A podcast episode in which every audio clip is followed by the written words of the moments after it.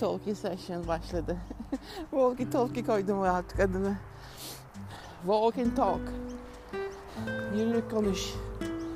Konuş yürü. Ufak parka geldim. Bunu bakıyor vallahi.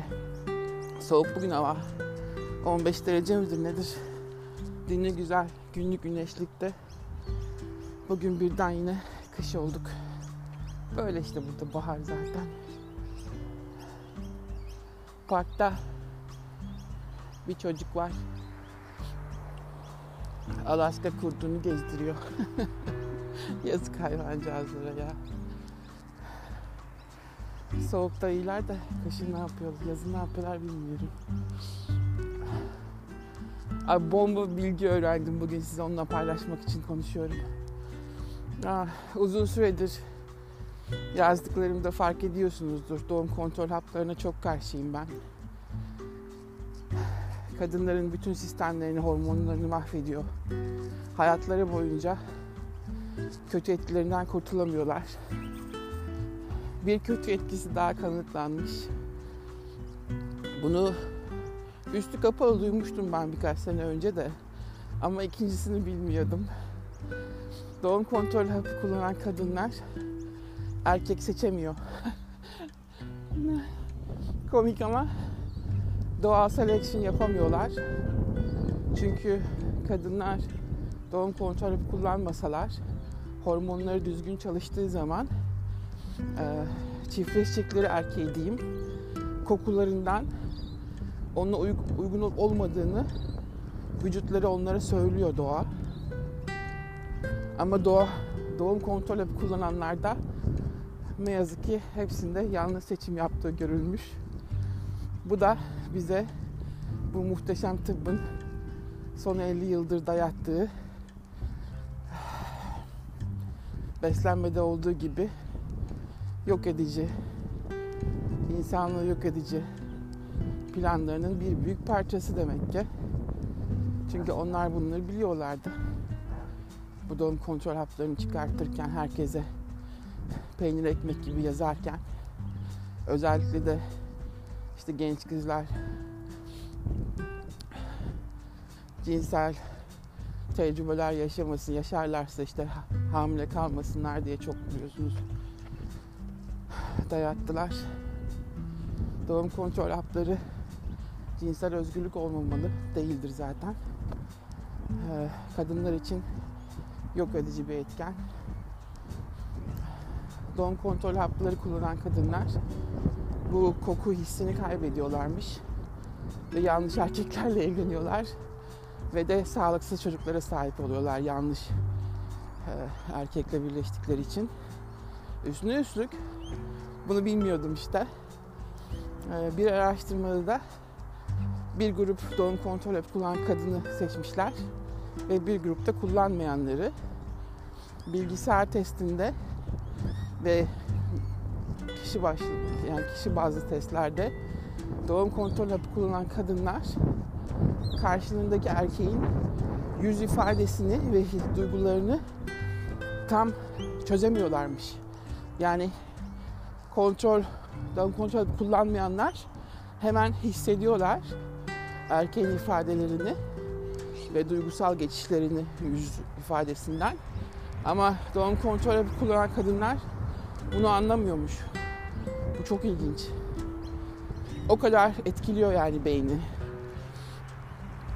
O yüzden de doğum kontrol hapı kullanırken erkek seçtiyseniz eskaza bir de üstüne evlendiyseniz işte hayatınızın hatasının sebebi bu kadıncıklar. Ya, korkunç bir şey. Çok ilginç ama. Hakikaten çok ilginç.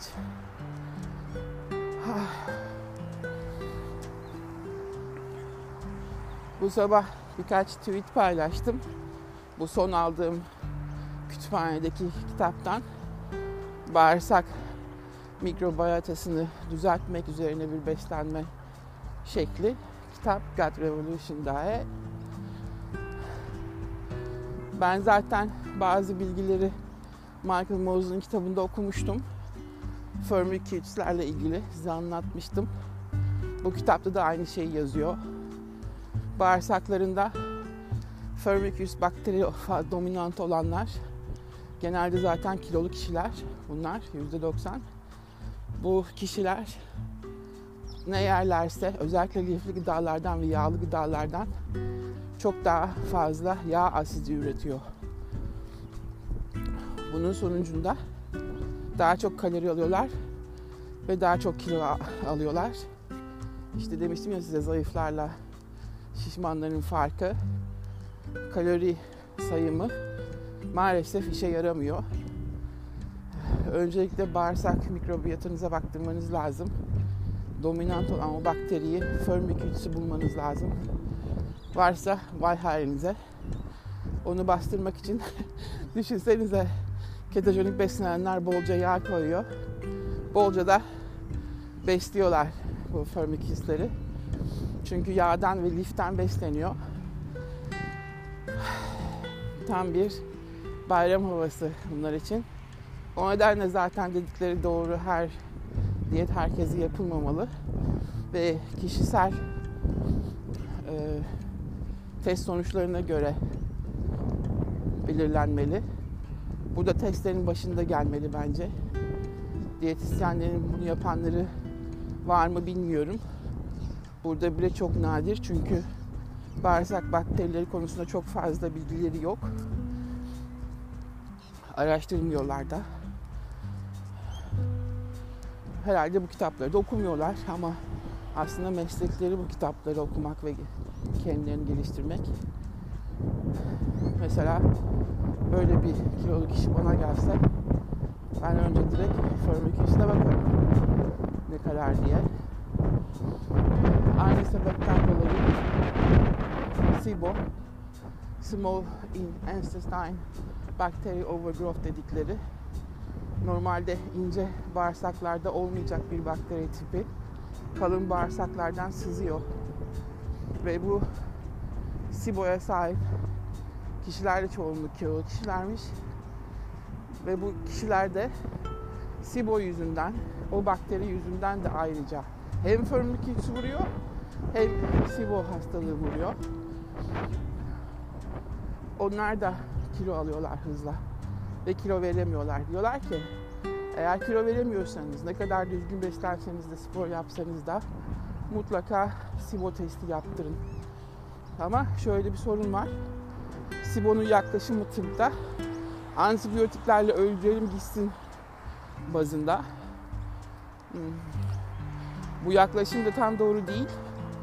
Çok büyük bir program yapılması gerekiyor. Beslenme programı aynı Candida'da olduğu gibi. Antibiyotikle çünkü iyi bakteriler temizlenirken üzerine de iyi bakterileri koymanız lazım. Bu da probiyotiklerle ve besinlerle oluyor. Ama çoğu satılan probiyotik zaten hasarlı ve içinde yeterince e, yaşayan doğal bakteri yok, ölmüş çoktan. Veya mide asitinde geçemiyor bağırsağı ki çoğalsın. Ee, çok özel çalışan firmalar var ama onlar da çok pahalı Amerika'da. Onlara ulaşmanız da zor Türkiye'den. O nedenle olabildiğince beslenme tarafına kaymanız gerekiyor. Beslenmeye de resistant starch dediğimiz dirençli nişastalar anlatmıştım size. Ee, soğutulmuş pirinç gibi. Ve yeşile kaçan tam olgunlaşmamış muz, soğan, sarımsak, enginar, pırasa, bu tarz yiyecekler ve turşu, bu tarz işte kimçi falan lahana yiyecekleri arttırdığınız zaman hem simurdakileri yok ediyorsunuz, ince bağırsaktakileri hem de firmicutesler beslenemiyor. O kitabı zaten devamında diyet protokolü verecek.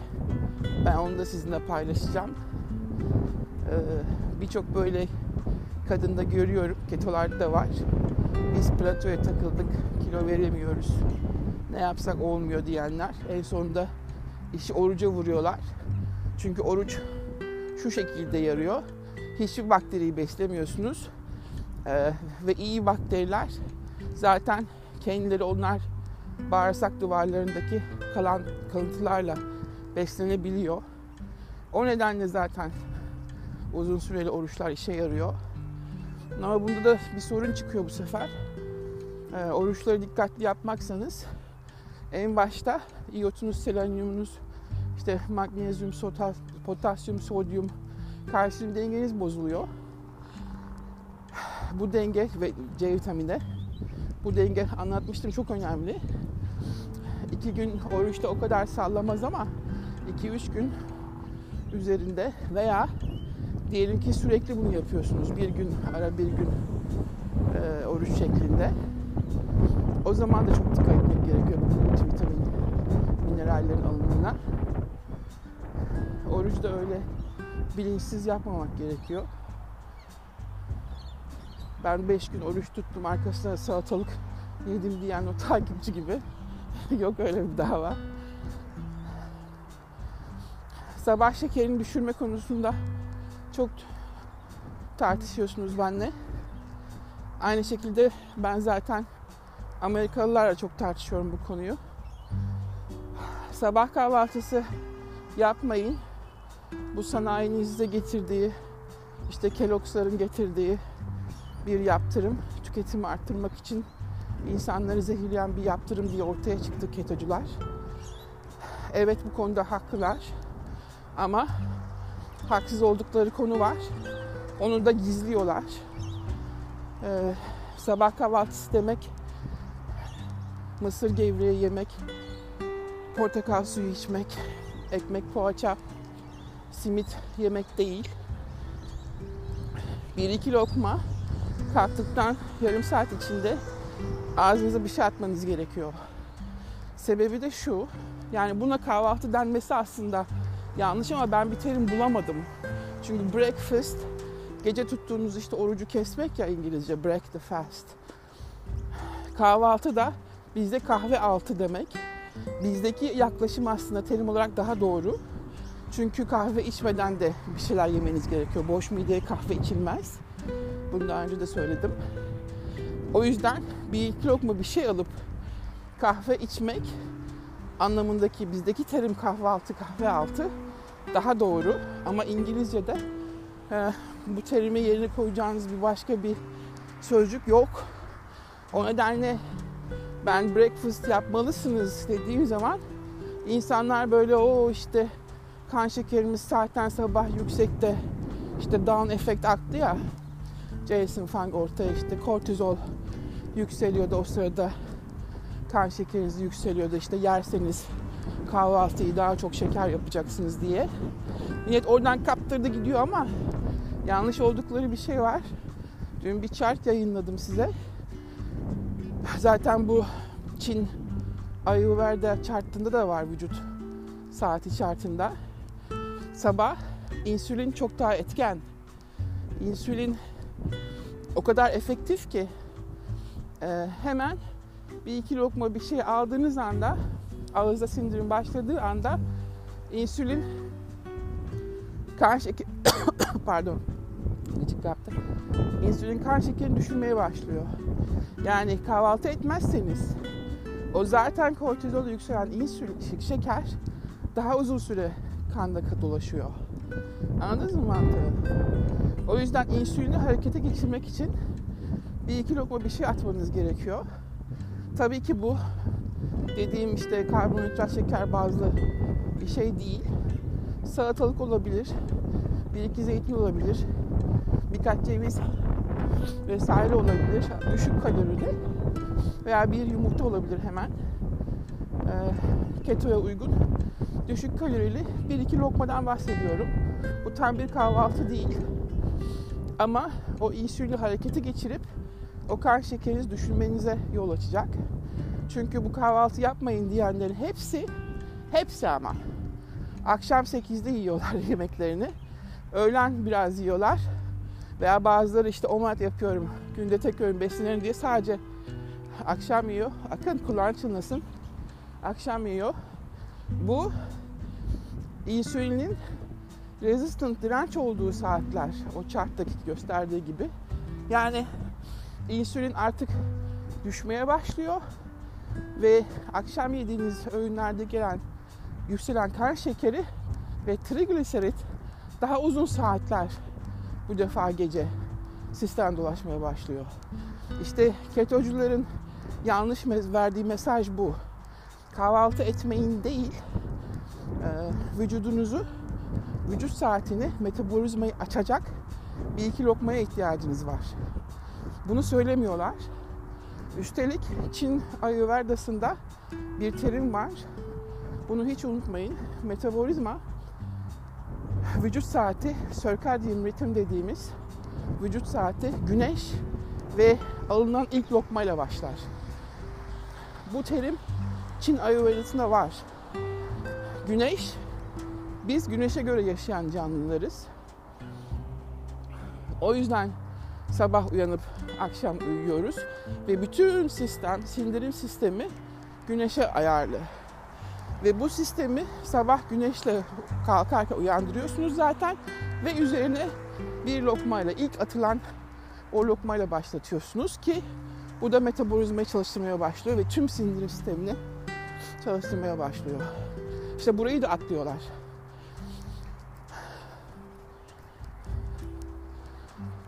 Burayı da görmezden geliyorlar. Tutturdular bir kahvaltı etmeyin yarışı. Yanlış yapıyorlar. İnsülini yanlış zamanda kullanıyorlar. Ee, o nedenle de birçokları zaten yine insülin direncine giriyor. Biraz karışık ama yanlış saatte yedikleri için. Eğer sabah bir iki tane lokma alsalar, metabolizmayı başlatsalar, o kan şekerini düzeltseler, öğlen yeser ve en sonunda akşamüstü yiyip kapatsalar olayı sorun olmayacak. Ayrıca o matlarda tek öğün beslenenlerde, hele akşam beslenenlerde vücut daha çok insülin salgılıyor. Yani daha çok kan şekeriniz yükseliyor. Normalde eğer iki veya işte böyle parçalı iki buçuk gibi öğün yerseniz gün içinde ama o eski sistemden bahsetmiyorum. 3 artı 3 artı işte 6 öğün hiç durmadan tıkınmak ayrı bir olay.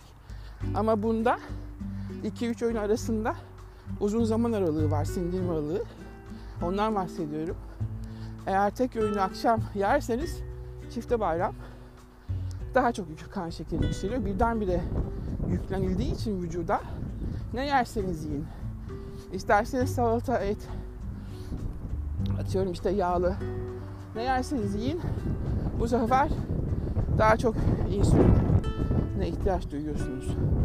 Onu da atlıyorlar ketolar. Onu da söylemiyorlar. Dün mesela işte bir tanesinde yazdım bana diyor ki işte kimin hayatına uygunsa. Hayır dedim kimin hayatına uygun diye bir şey yok. Bu insan biyolojisi. Bu bu şekilde çalışıyor. Nasıl senin hormonların aynı hormonlarsa değil mi? A'da C'de X'de farklı değil. Bu vücut saati de her insan için geçerli.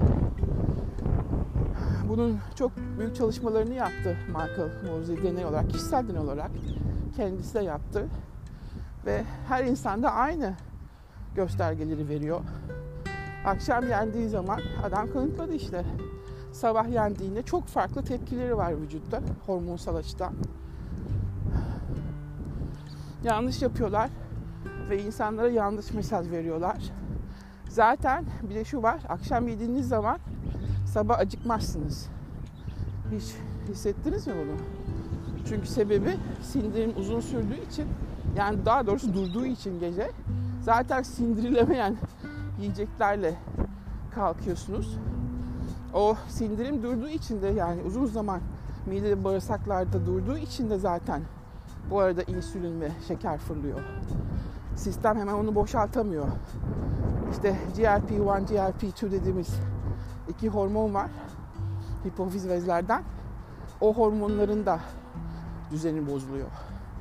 Mesela GLP-1 eğer çoksa kanda e, pankreas fazla insülin üretmeye başlıyor. Ama azsa bu defa da e, hızla mideden atıldığı için, sistemden atıldığı için kan şekeri hızla fırlıyor. Yine insüline ihtiyaç duyuyor. Yine hasta insülin direncine giriyor. O nedenle bazı e, endokrin uzmanları bu GLP-1 ile 2'yi ayarlamaya çalışır. tiroid hormonlarıyla beraber. Ama ben bunu bilen endokrin uzmanı bulamadım.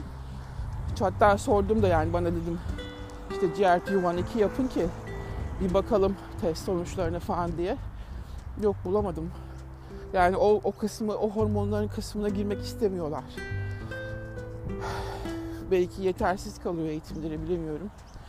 Veya sistemi iyice bozarız diye ama eğer bunu uygulatsalar insanlara e, bağırsak formiküsleri beslenmeyi ve saatlere göre yedirmeyi öğretseler büyük ihtimal zaten bu sorunlar çözülecek.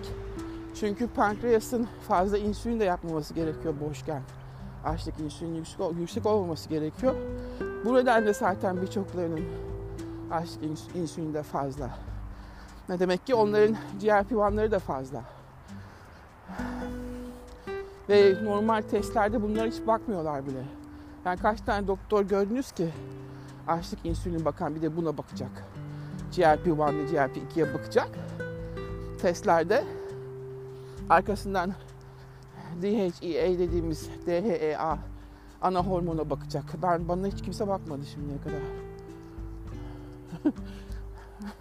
İstemedi bile. Yani ben kendim istediğim zaman da ben açlık insülini bile cebimden ödedim. Biz bu testi yapmıyoruz dediler devlet olarak. Yani o kadar sıkışmış durumdayız. O nedenle mecbur işte bu kitaplardan, yazılanlardan öğrenmeye. Çok da kitap var. Ben ancak yetişebiliyorum. Zaman açısından. Öyle parça parça işte size de aktarıyorum. Bunları okudukça. Ha bunlar çok önemli şeyler yani öyle işte kalori in, kalori out.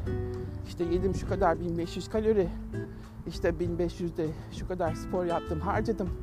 Ben bugün even'ım değil.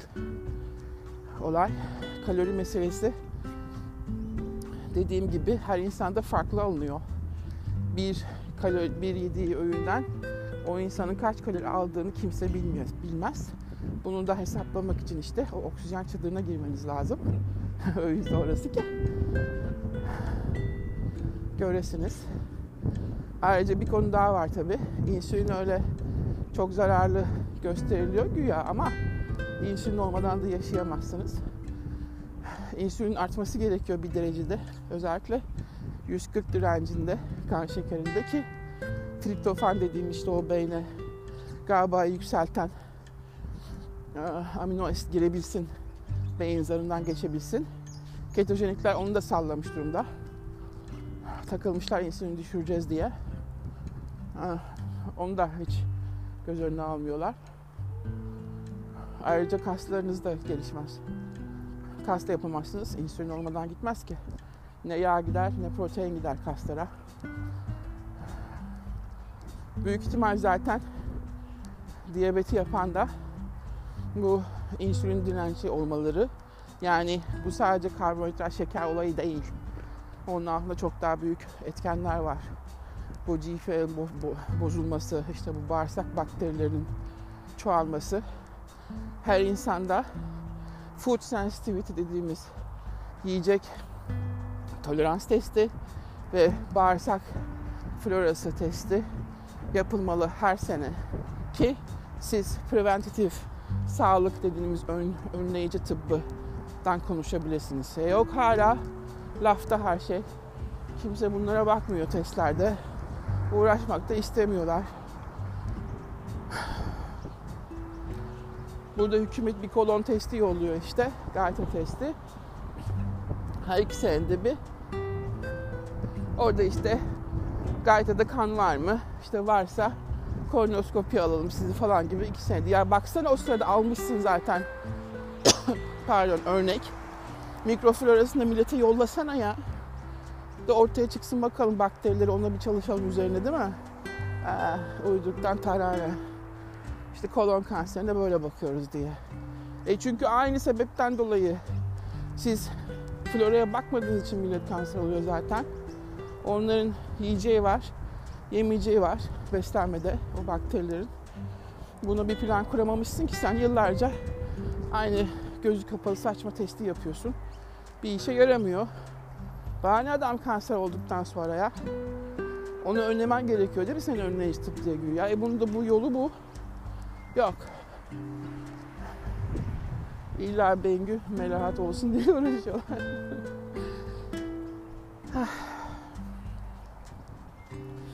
Geçenki haberlerde en güldüğüm olay Avustralya'da bir vegan kadın Çinli komşusunu dava etti. Neymiş eder efendim adam barbekü yapıyormuş et ızgara. Kokusu da vegan kadına gidiyormuş ve bunu da bilerek yapıyormuş. Yuh dedim. Ben hayatımda böyle bir haber görmedim. İyi ki hakim değilim. O kadını evri çevir döverdim herhalde. ne demek ya? Ben veganım.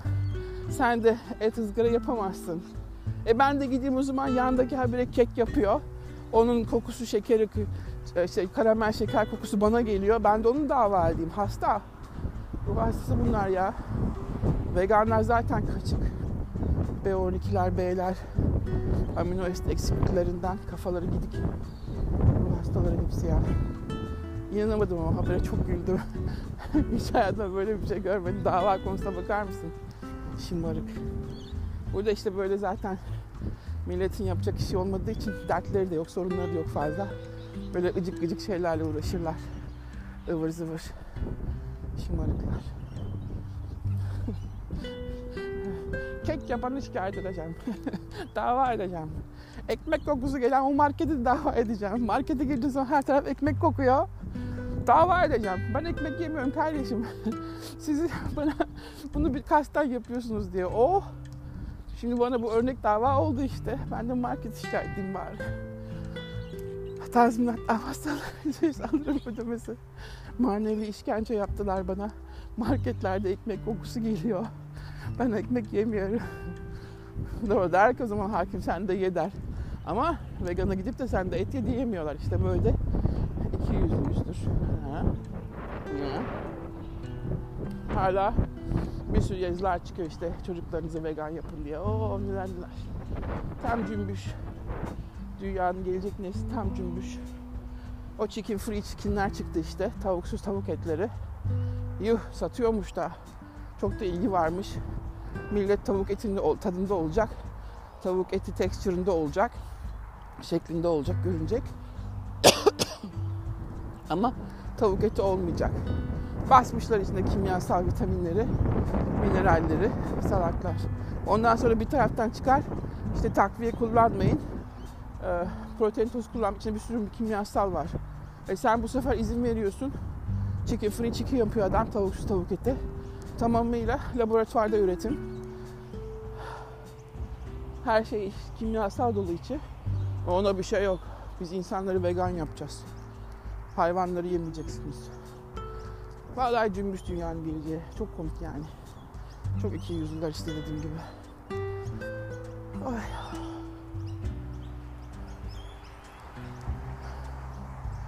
Ee, şimdilik haberler bu kadar.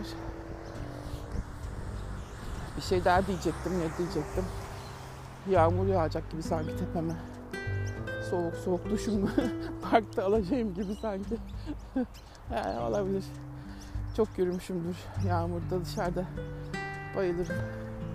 Islanmanın nesi kötü ya. Zaten şemsiyeden nefret ederim. Hiç kullanmam. Kullanırsam da öyle. Unuturum zaten ben bir yerlerde bırakırım o şemsiyeyi. Kaç tane şemsiye kaybettim öyle. Trenlerde bıraktım, trenlerde bıraktım. Otobüslerde yok alışamıyorum ben şemsiyeye. Yani e, elime aldığım zaman o bende yok niyetinde kaybediyorum, bırakıyorum orada. O yüzden yağmurda ıslanın. Ne güzel şey işte yağmur. Çok fazla olmasın tabii sağ gitmesin de. Normal yağmur. Hep yağsın İngiltere gibi. Bıdık bıdık yağsın. Her taraf yeşil olsun. Hiçbir yer toz olmasın. Verimliği de artsın toprağın. Barajlar da dolsun. Zaten biz artık deniz suyu kullanıyoruz. Deniz suyunun tuzunu alıyorlar işte. Evlere basıyorlar su diye. Yakında denizlerde kalmayacak. Biz onları su olarak kullanıyoruz. Yeah.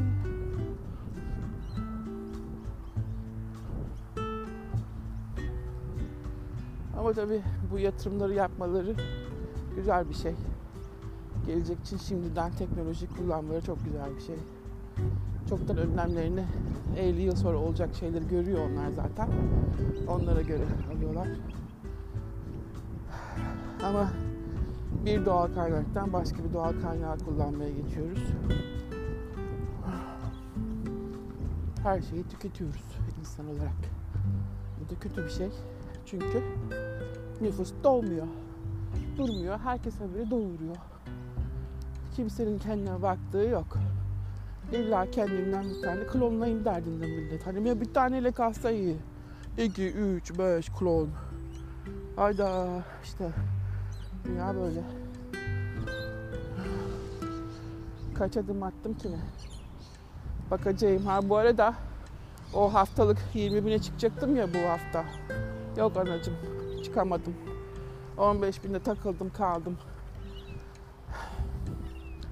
Şimdi ben sabah yürüyorum dışarıda. Sonra en son öğünden sonra akşam 4.30 5 gibi işte tekrar bu sefer TV karşısında o walk at home'u yapıyorum. Yarım saat en az. Böylece 15 bin buluyor da şimdi onu 20'ne çıkarmam için bir 5 bin açığım var. O walk at home'u sabah kalkınca da yapmam lazım. Arkasından dışarıda yürüyüşe çıkmam lazım. Arkasından yine öğün sonrası yapmam lazım. Yani ancak üçlersem 20 bin yapabiliyorum. Sabah kalkınca da üşeniyorum. Ee, ama onu yapmam lazım. Denemek istiyorum çünkü bir hafta ne olacak diye. E bu arada bir hafta soruyorsunuz işte sen nesin? Ondan sonra ya benim çok sağlık sorunum var. Bakmayın siz böyle yazdıklarıma da. Bundan işte 5 sene 6 sene olacak. Ee, çok büyük bir operasyon geçirdim ben. Ve 2 sene boyunca çalışamaz duruma geldim. Ondan önce, operasyondan önce. Bu miyomlar yüzünden çok fazla rahimli kanamalar başladı. İşi bırakmak zorunda kaldım. Çünkü tuvaletten çıkamıyorsunuz.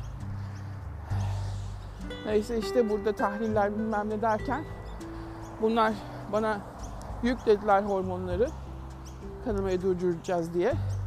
16 ay yani bir buçuk seneyi geçkin 18 ay boyunca ameliyatta sıra bekledim.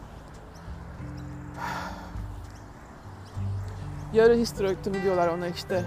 Sadece rahimi alıyorlar ve yumurtalıklar kalıyor biraz daha devam etsin, menopoza hemen girmesin diye. E onu beklerken o iki sene boyunca da hiçbir hareketim yoktu benim. Ve direkt karna yapıştı yağlar. Karın bölgesine. E, o zaten ekstra östrojen hormonu demektir. Yağ hücreleri fazla yani yağ hücrelerinden çıkar. E, onlar canlı. Yağ hücreleri öyle cansız bir organ değil. Yani estrojen dominantlığım da arttı. Bu sırada insülin direnci gelişti. Bu sırada o tabi olunca hepsi bunların birbirine zincir. Leptin direnci de gelişti. Ve bunları düşünmesi çok zor. Tiroidler allak bullak oldu. Ee, kimse demir ve kemik yoğunluğuma bakmadı bu arada.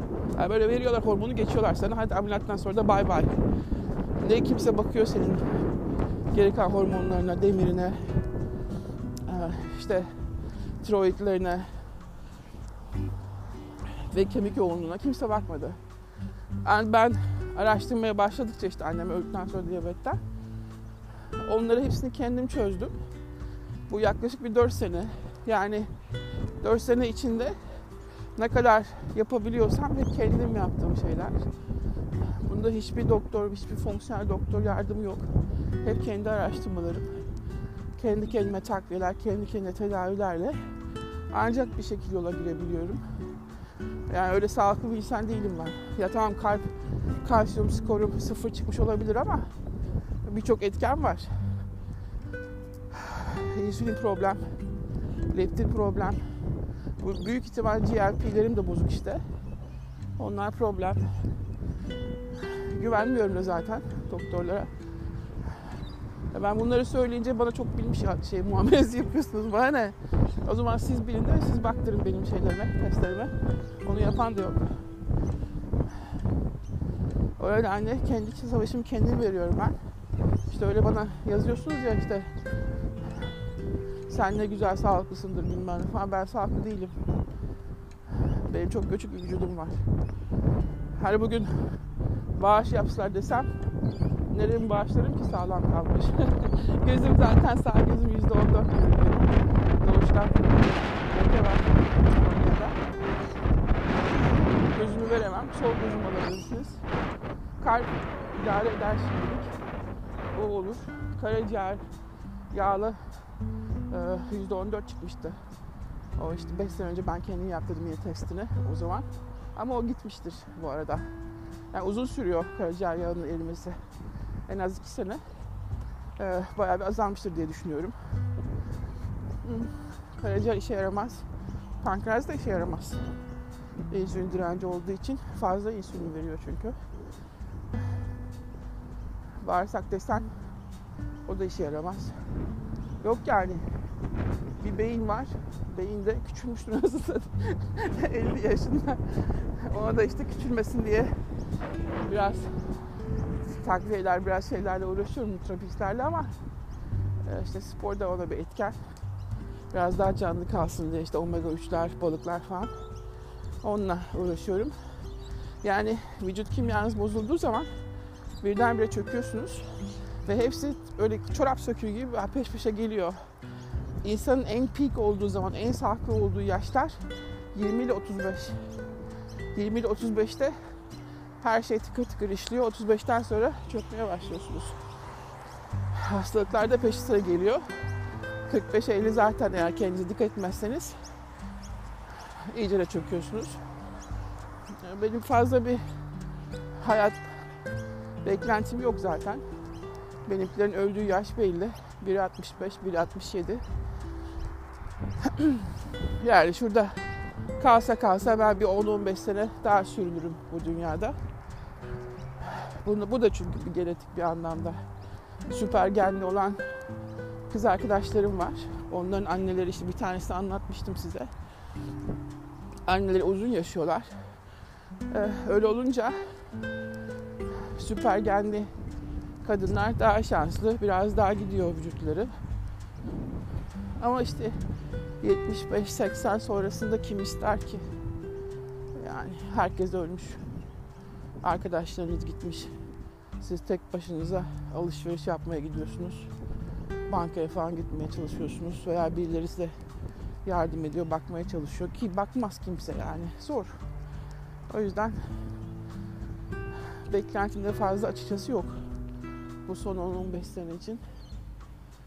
Zaten hayatta yapmak isteyip de yapmadığım bir şey kalmadı. ben o, o o şimdi millet yapıyor işte ölmeden önce bucket list yapmanız gerekenler listesi. Onları 35 sene önce çıkartmıştım zaten. Hepsini de yaptım. Gezdim, yedim, içtim. Dolaştım, istediğim gibi yaşadım. E tamam çok para yoktu da o da onun zaten karşılığı olsaydı daha çok gezerdim. Benim çünkü öyle ayakkabıymış, çantaymış, takıymış şeylerle işim olmaz. Ben para buldukça gezerim sadece. Ama öyle gidip de sırt çantalı gibi de takılamam yani. O kadar edemedik. Biraz güvenceli olması gerekiyor gezerken de. Dün iki tane işte Avustralyalı çift yani bir çift yakalamışlar sevgili İran'a geziyorlarmış. Şimdi hapisteler İran'da. Ne bu işiniz varsa İran'da. Hay. Şu Arapların ülkesine gidilir mi gezmeye ya? Travelers bunlar. Geziciler. De İran yani. İstediği kadar altından olsun şehir. Arapların olsun. Adım atma. Böyle de adam seçerim, ırk seçerim. Öyle ama. Çünkü bastıkları ground yani onların omurgaları yanlış. Hayatta temsil ettikleri her şey yanlış. O nedenle yoksa cildinin rengiymiş. Tahmin ilgilendirmiyor. Hayata verdikleri mesaj tamamıyla yanlış. O nedenle bunun adına ırkçılık diyorlar ama ben demiyorum. Irkçılık değil bu. Bunlar toplum ve dünya kartili insanlar. Zararlı böcekler. Dermişim bak işte hate speech oldu şimdi böyle deyince. Ama öyle insanlığı kemiriyorlar. Mahvettiler her şeyi. Ha beyaz adam etmedim. Oo. O daha çok. Onlara da ırkçıyım ben. Öyle mi size? Tek beğendiğim ırk var toplum. Japonlar. Onların dışındakine e, Bengüsallar. Türkler zaten Müslüman olduğu zaman kayboldu gitti. Vardı bir gıdım Türklük. Onu da Müslümanlığa sattılar. Onlar da öyle kayboldu ırk olarak. Gerisi de havacı işte bana. Şu anda tek saygı duyduğum Japonlar var. O kadar. İşte böyle kuzucuklarım. Ay Aydın Aşk aklıma geldi. Yazık yani. İyi kadındı. Şimdikilerin gördüğü o paraları hatırladıkça eskicilere çok üzülüyorum. Hiç göremediler ki onlar. Şimdikiler de 50 bin TL alsın, 100 bin TL alsın bölüm başı. Ay ne büyük aç gözlüler.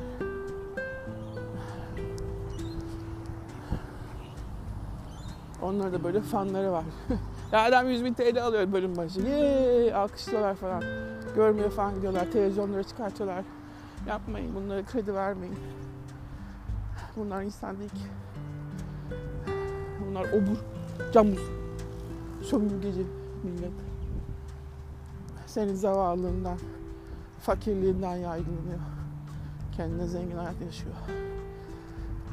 Ama kime anlatacaksın? İnsanlar bunları görmüyorlar.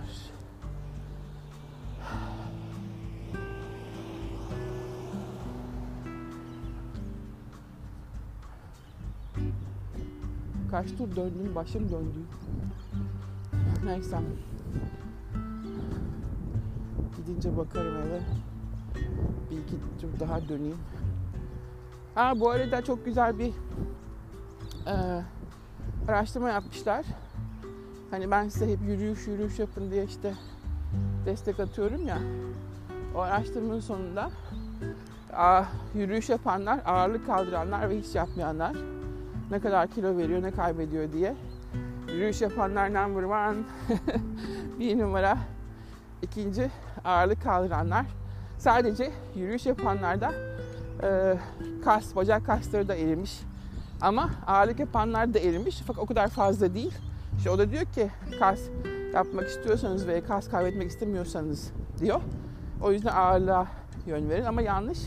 Yürüyüşle önce e, e, e, eritin kiloları ki arkasından kası yükselttiğiniz zaman, ağırlaştırdığınız zaman moraliniz bozulmasın. Çünkü kası arttırırsınız. Zaten o verdikleri de eriyen de kas değil, su.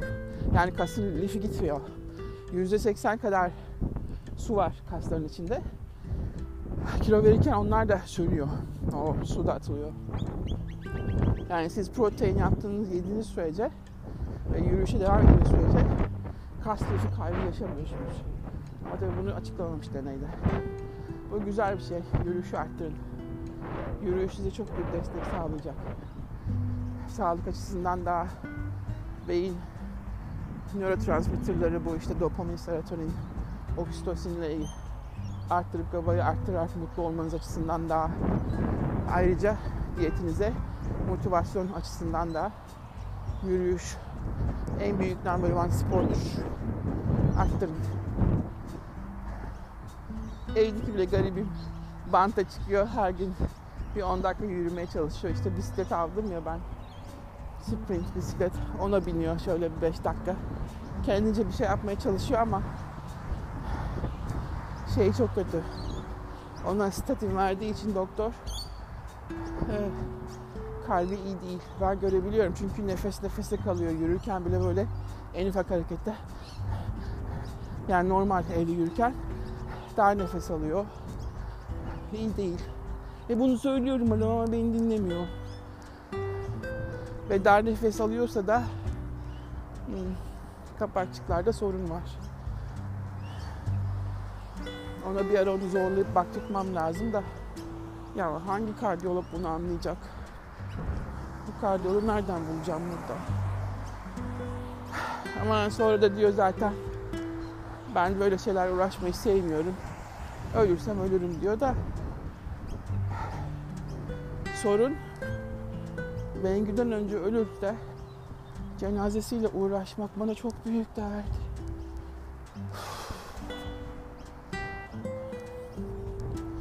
Burada cami kaldırıyor onların cenazesini. Ben reddediyorum zaten. O biliyor camiyi. Dedim beni yakarsın. Ya da işte bağışlarsın bir tıbbı falan fark etmez benim için. Ama onda illaki cami. O insanlar bırakmazlar onu. Bunları da düşünüyorum ben şimdi. Çünkü hayatta hep bir planım olması gerekiyor. B planı ki hep öyleydim ben. Ee, bir şey aniden başına geldiği zaman hazırlıklı olasın. Böyle sudan çıkmış balık gibi ortada alık alık gezmeyesin. Bütün yapılacakların planlarını şimdiden kafamda hazırlıyorum. Şu olacak, bu olacak. Bu sırada şunlar yapacağım, bunları unutma falan şeklinde. Onlar hazır. Ama çok büyük iş tabii. Birdenbire her şey sana kalması. Arkadaşım falan olmayınca da kimse yok ki. Böyle tek başına işte. Hmm. Geçen gün de şey diyor bana. İşte diyor parkta yürüme diyor sana saldırırlar. Dedim sevinirsin işte öldün diye. Bozuldu. Bana niye böyle konuşuyorsun işte ben hastayım zaten. İşte böyle şeyler söylemesen ölsem ben ne ödedim. Bana önce ben seni nerede göreceğim, nerede duyacağım.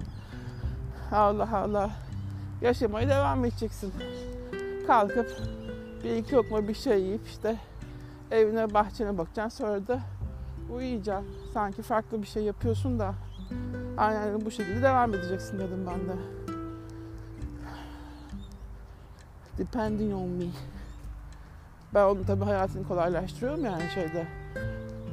İngilizce'de olsun, bütün kayıt işlerinde, kağıt işlerinde olsun, devlet işlerinde olsun, banka, ödemeler, bütün teknoloji hepsi bende diye hala yayıldıkça yayıldı.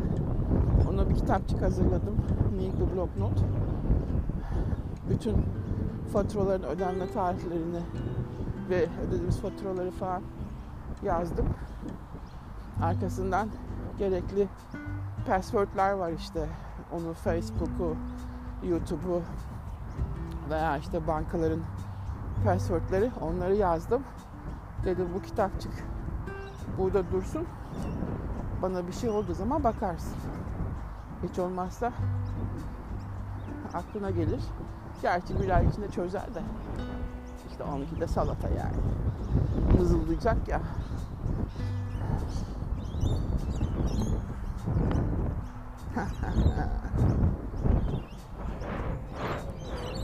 bir tane katılımcımız var. Bebek arabasında bir bebek, arkasında da 4 yaşında bir kız çocuklu genç bir annemiz var parkta. Soğuk da ya çocuklar için ama iyi tabi hava alsınlar. Anne de yürüsün. Evde durmaları daha kötü. Neyse parkı sadece geçit olarak kullandılar. Karşı yola geçiyorlar şimdi.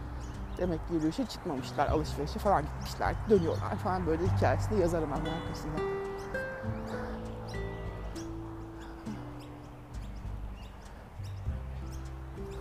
Parkın resmini de koyacağım size. Çektim. Ufacık bir şey zaten. Görürsünüz.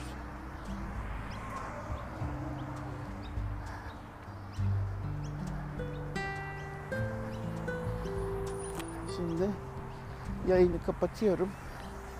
Yine aklınıza bir şey gelirse bana sorun. Ben oradan cevaplarım size. Walkie talkie. Hoşça kalın, sağlıklı kalın, Sağlıcakla kalın. Bye.